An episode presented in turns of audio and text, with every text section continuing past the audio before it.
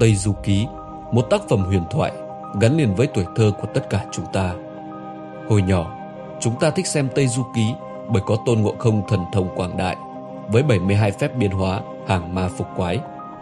Càng trưởng thành, sự hứng thú với Tây Du Ký vẫn không thay đổi, chỉ là không còn quá mê mẩn với những phép biến hóa của tôn ngộ không nữa.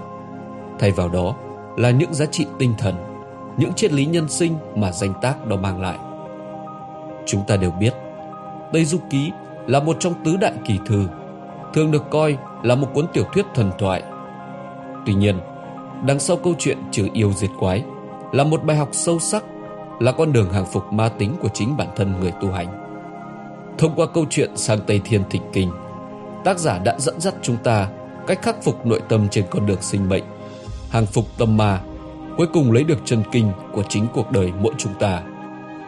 Vì những giáo lý kinh điển tuyệt vời được ẩn dụ trong một tác phẩm như vậy, nên nhiều học giả đã nói rằng Tây Du Ký thực ra là một cuốn sách về đạo giáo. Nó ẩn giấu những bí mật thuật tu luyện giả kim bên trong đạo gia. Đó là một hướng dẫn thực hành, một quá trình tu tập để hoàn thiện bản thân, hướng đến một mức độ tinh thần cao hơn. Nó chứa đựng tinh hoa của tư tưởng nho giáo, Phật giáo và lão tử. Hôm nay, chúng ta hãy cùng tìm hiểu những bí mật mà ít ai biết đến, được ẩn sâu bên trong tác phẩm Tây Du Ký.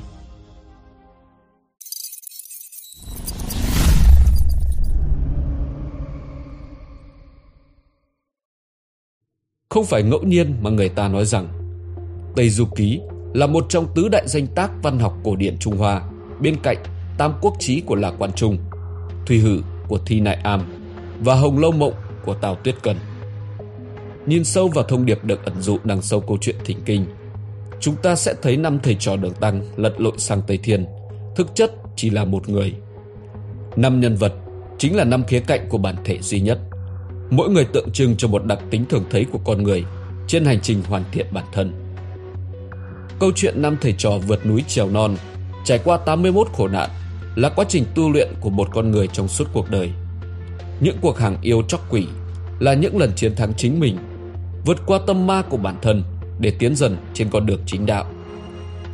Trong Tây Du Ký, mỗi nét tính cách và hành động của nhân vật chính cùng những chướng ngại mà họ gặp phải đều mang tính ẩn dụ sâu sắc.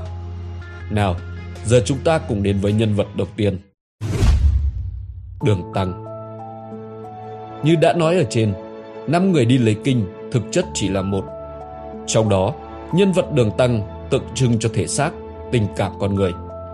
Đường Tăng tuy là do Kim Thiền Tự, đồ đệ thứ hai của Phật tổ Như Lai Giáng sinh, nhưng mang thân thể và số kiếp phàm trần.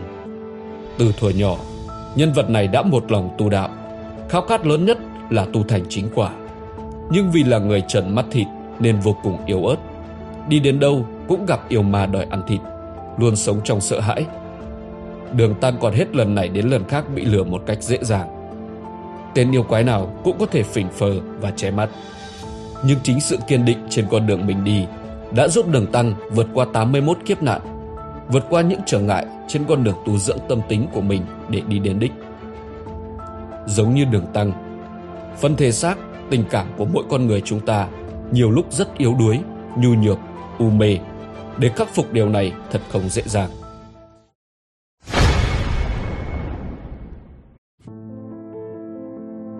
Nhân vật Tôn Ngộ Không tượng trưng cho cái tâm. Vì vậy mà được xây dựng thành hình tượng con khỉ, loài vật hiếu động, không lúc nào ngồi yên. Người Trung Quốc xưa có câu, tâm viên ý mã, tâm con vượn, ý con ngựa. Ý nói tâm trí của con người luôn sao động và rất khó kiểm soát. Cũng như tâm trí, Tôn Ngộ Không có thể bay hàng chục ngàn dặm trong nháy mắt. Lên thiên đình hay xuống điện Diêm La cũng chỉ cần một cái lắc mình. Nghĩa là tâm rất dễ dao động giữa thiện và ác.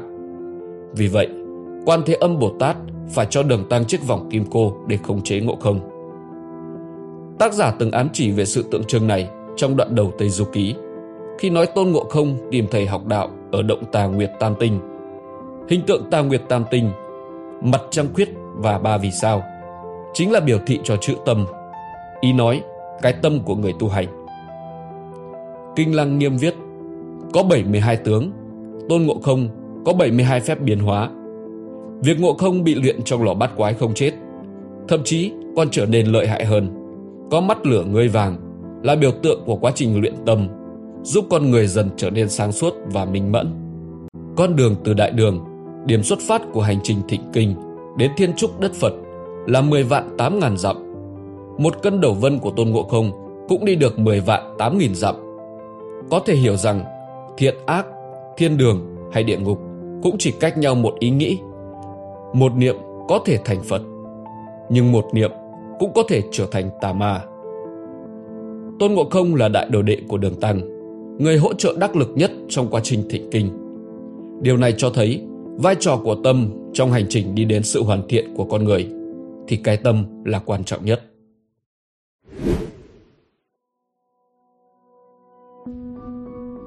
Nhân vật này tượng trưng cho dục vọng của mỗi chúng ta. Chính vì vậy mà mang hình hài của con lợn.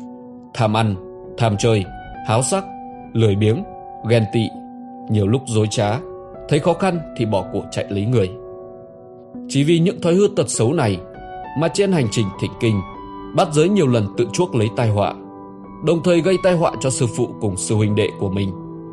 Dù bản thân bắt giới cũng có rất nhiều năng lực, chư bát giới luôn buông lỏng bản thân, dễ dãi với chính mình, cũng giống như con người luôn buông bình cho dục vọng dẫn dắt. Để lấy được chân kinh, chư bát giới thường xuyên bị sư huynh tôn ngộ không thúc ép, đánh mắng. Nghĩa là dục vọng phải bị tâm kiểm soát và gò ép.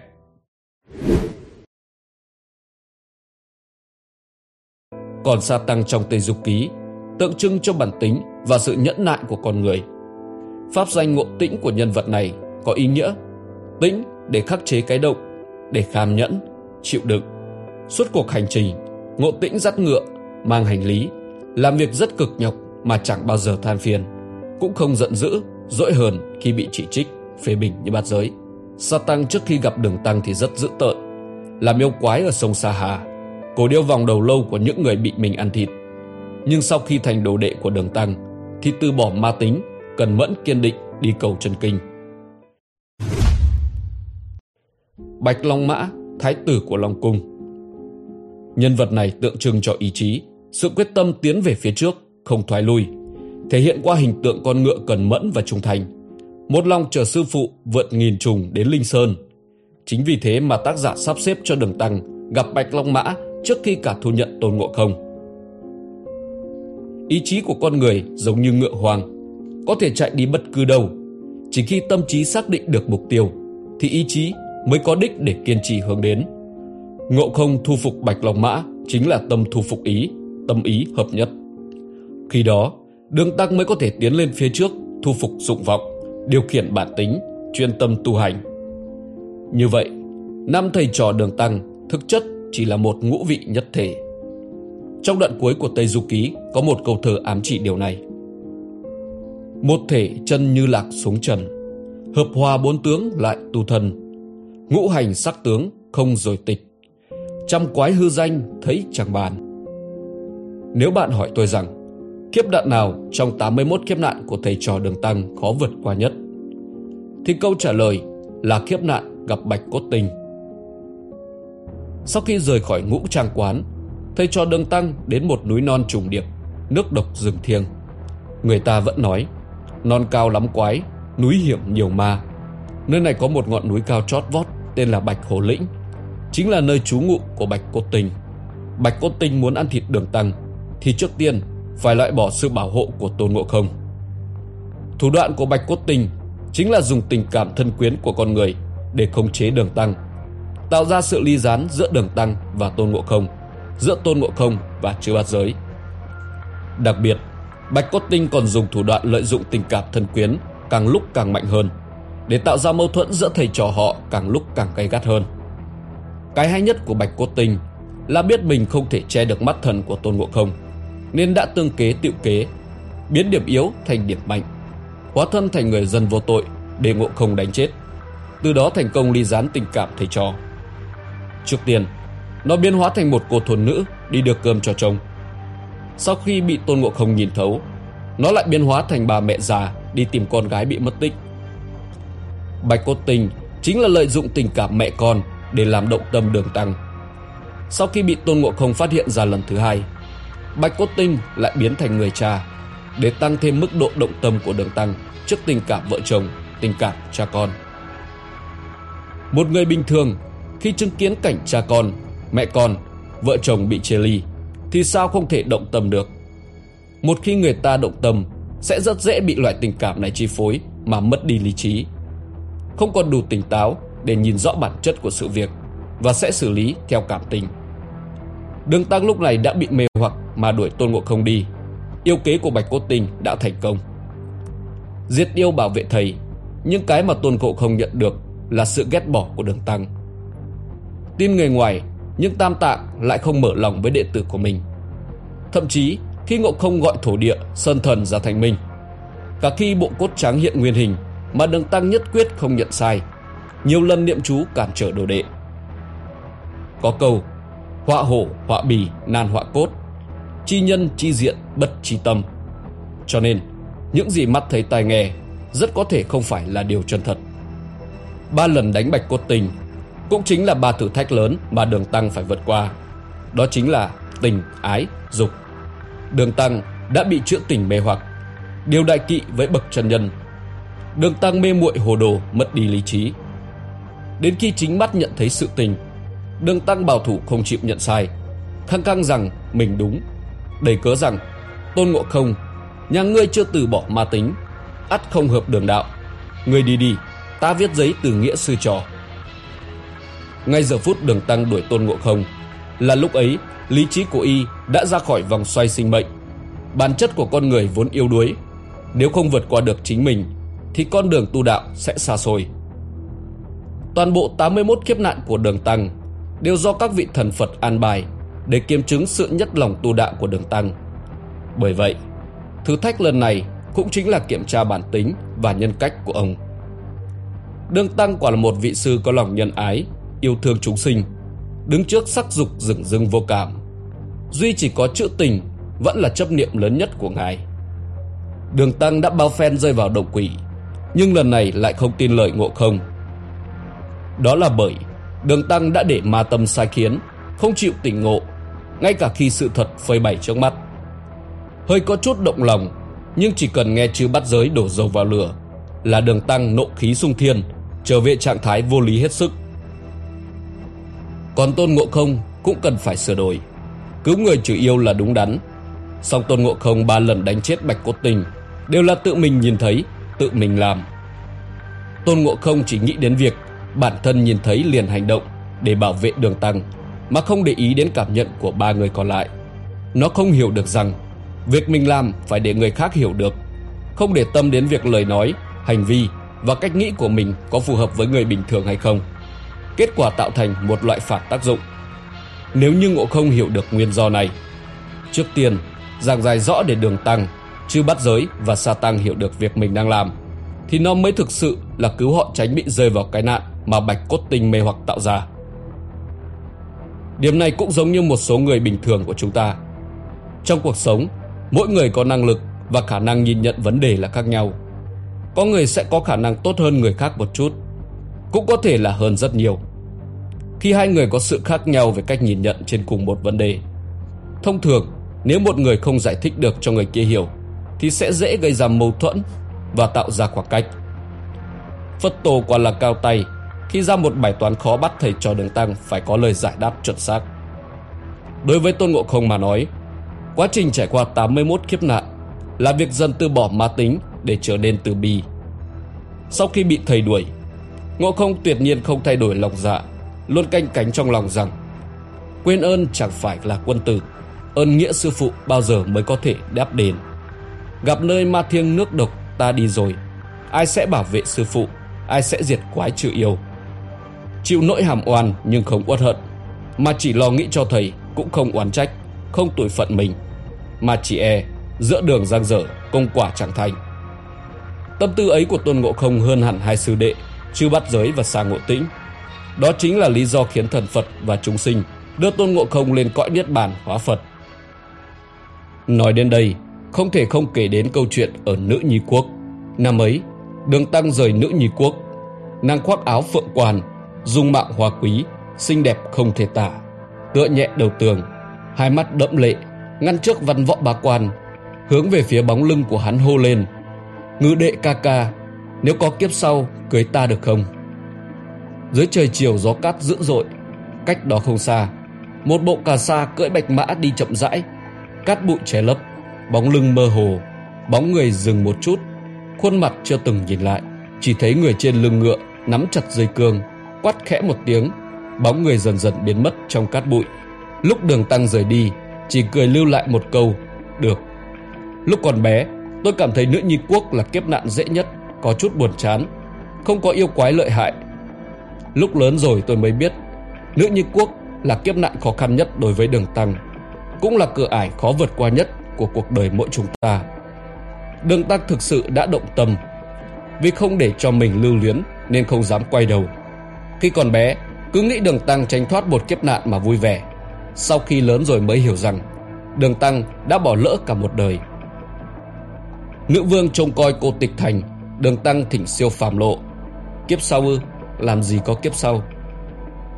Cả đời đường tăng chỉ có nói dối hai lần. Một lừa gạt tôn ngộ không đeo kim cô giới. Một là lừa gạt nữ vương chuyện kiếp sau. Nữ vương đợi ngự đệ đời sau hồng trang về cưới cũng không biết Tây Thiên thành Phật lại không có kiếp sau. Đường Tăng nói rằng, sinh này không phụ Như Lai, không phụ Khanh.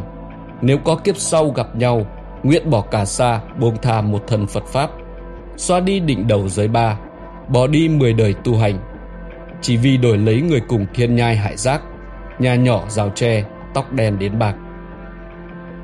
Cuộc đời vốn dĩ là thế, những thứ không thể chạm tới thì chỉ có thể bỏ qua. Câu chuyện kiếp sau chỉ là cái cớ để kết thúc không trở nên bình thường mà thôi. Điều có thể buông xuống, đôi khi là bởi chưa từng nhặt lên. Đây cũng là điều khiến tôi suy ngẫm nhiều nhất. Tại sao trên con đường tu đạo phải buông bỏ tình yêu? Nếu đó là một tình yêu đẹp, tôi tin họ xứng đáng được nhận điều đó. Hãy để lại ý kiến của bạn dưới phần bình luận nhé. Và chúng ta cũng có thể thấy, mới chỉ phân tích hai trong số 81 kiếp nạn mà thầy cho đường tăng phải trải qua cũng đủ làm ta thấu hiểu ý nghĩa sâu sắc về các triết lý nhân sinh. Tây Du Ký quả thật là một tuyệt tác.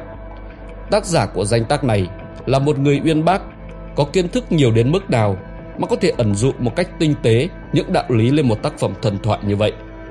Đây cũng là một vấn đề đáng để chúng ta bàn tới. Nhiều người cho rằng tác giả của Tây Du Ký không phải là Ngô Thừa Ân, mà là một bậc đạo gia đã tu thành chính quả viết lên. Địch Trấn Hưng, Chủ tịch Hiệp hội Nghiên cứu Triết lý của Lão Tử đã tự tin phát biểu rằng Tây Du Ký dựa trên hình thức ẩn dụ. Thực chất đó là bản mật mã về sự thống nhất giữa cơ thể con người và năng lượng vũ trụ. Đó là một cuốn sách của đạo gia. Tất cả các nhân vật, câu chuyện về tiên, Phật, Bồ Tát, ma quỷ, núi sông đều là phép ẩn dụ để thể hiện các cơ quan nội tạng của cơ thể con người, thể hiện quá trình vận động của tinh hoa tứ chi và xương cốt. Ông đưa ra một thông tin thú vị rằng tại sao gậy như ý nặng 13.500 cân? Trong Nam Kinh đã viết mọi người thở 13.500 hơi mỗi ngày là đủ để duy trì chân khí. Gậy như ý được làm bằng vàng, tượng trưng cho sức sống chân chính giúp điều hòa khí thực. Vậy Ngô Thừa Ân có thật sự là tác giả của Tây Du Ký không? Chúng ta hãy cùng tìm hiểu một chút về cuộc đời của ông ấy. Lúc sinh thời, Ngô Thừa Ân là một người tài hoa, ham học hỏi nhưng lúc còn trẻ lại lận đận trên con đường khoa cử. Sau này, khi đã có tuổi, ông đã được bổ nhiệm giữa một chức quan nhỏ, nhưng không chịu đựng được những mặt trái của chốn quan trường nên quyết định từ quan. Ngô Thừa Ân sinh năm 1500, mất năm 1580, hiệu là Nhữ Trung, xạ Dương Sơn Nhân. Ông là người huyện Sơn Dương, phủ Hoài An, thành phố Hoài An, tỉnh Giang Tô ngày nay. Ngô Thừa Ân đọc nhiều sách, thích chuyện giã sử và chịu ảnh hưởng của văn học dân gian.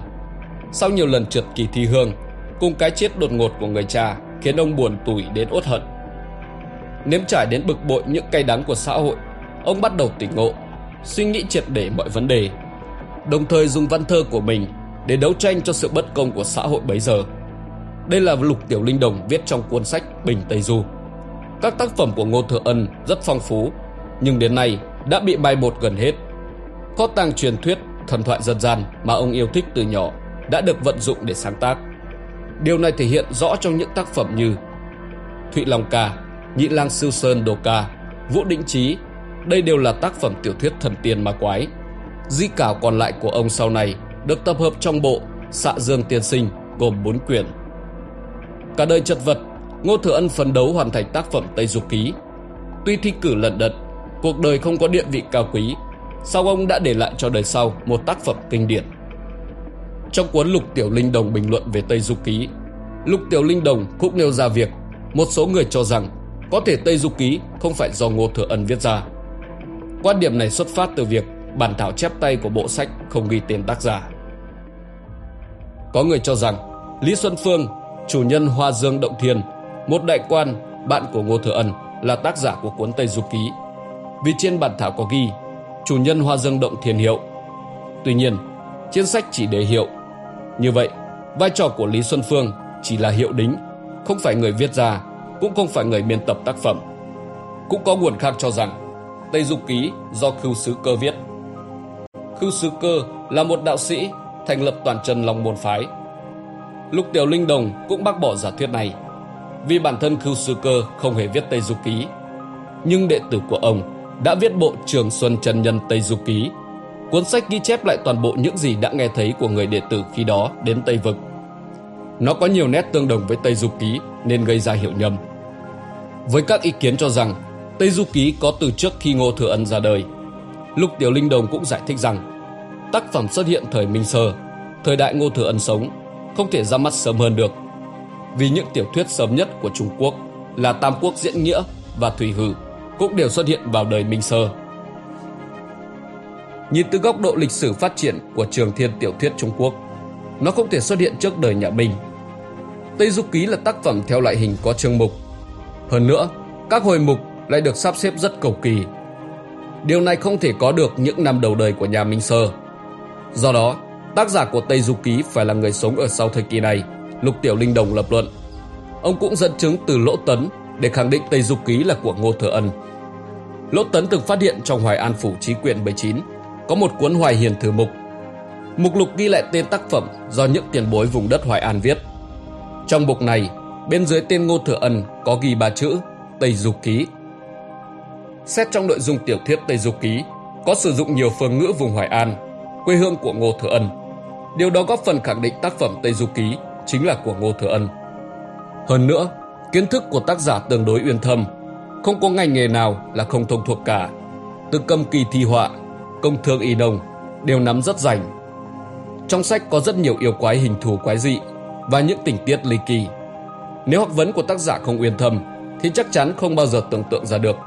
Điều này rất phù hợp với Ngô Thừa Ân.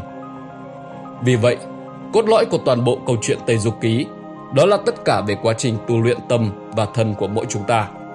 Tất cả những kinh nghiệm này đều xoay quanh việc làm thế nào để con người có thể đột phá bản thân thông qua tu luyện, để đạt được sự hài hòa giữa con người và năng lượng vũ trụ. Mỗi kỳ Tôn Ngộ Không không thể đánh bại kẻ thù, anh ta sẽ đi thỉnh Bồ Tát Quan Thế Âm. Thật ra, Bồ Tát Quan Thế Âm chính là hiện thân của trí tuệ trong lòng người. Trí tuệ này không ở ngoài, mà xuất phát ngay bên trong chúng ta. Vì vậy, Tôn Ngộ Không luôn điều chỉnh và lắng nghe lý trí của mình. Khi bạn nhắm mắt lại và quan sát bên trong, bạn sẽ có một cái nhìn tuyệt vời về trí tuệ một cách tự nhiên, giúp đẩy lùi ma quỷ và các tư tưởng tà giáo.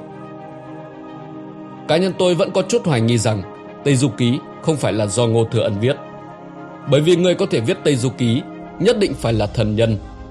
Vì này đối với những chuyện trong tam giới, ngoài tam giới, tu Phật, tu đạo phải hiểu rất rõ mới có thể viết ra được như vậy.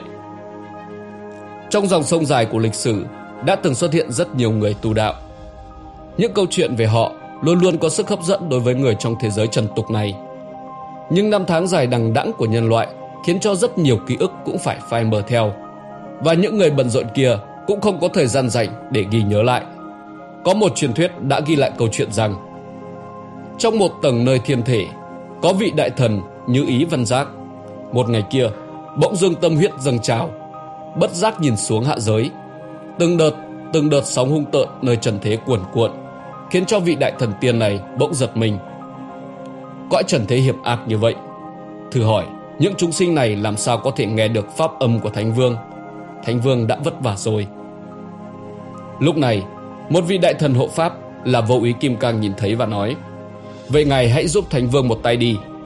Đại thần như ý văn giác đã nghĩ ngợi một lúc, Rồi chỉ tay về phía Linh Quang Bảo Văn Thù nói, Đồng nhi, Con hãy thay ta xuống trần một chuyến, Sáng tác một quyển sách Để khai thị với người đời. Con sẽ mang tên là Ngô Thừa Ân, Ý là mang đến ân đức cứu độ của thiên thượng. Trong cõi người có câu nói rằng, Có lòng thành thì đến cả đá cũng nứt ra, Ở thượng giới cũng như vậy. Rất nhanh đã có rất nhiều chúng thần đều biết, Cũng muốn giúp một tay. Chúng thần đàm luận rất náo nhiệt, Tư duy của đôi bên thông suốt Đến những nơi rất xa xôi. Đó có thật là sinh động khắp tầng tầng thiên thể. Khi Tây Du Ký chuyển xuống đến thế gian, Tư tưởng của người đời giống như được mở tung ra. Chính là bởi nguyên do Trong sách có vô số chúng thần tham dự, Và Tây Du Ký đã ra đời trong hoàn cảnh đó. Nhưng ở một góc độ khác Thì Ngô Thừa Ân là ai không quan trọng.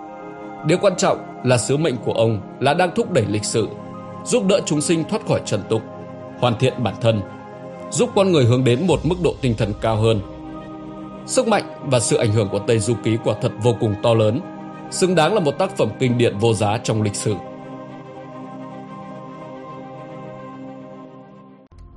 Nếu có thể, rất mong nhận được sự donate ủng hộ của các bạn. Thông tin donate có để ở dưới phần miêu tả để có thêm kinh phí duy trì việc đọc. Xin cảm ơn các bạn rất nhiều.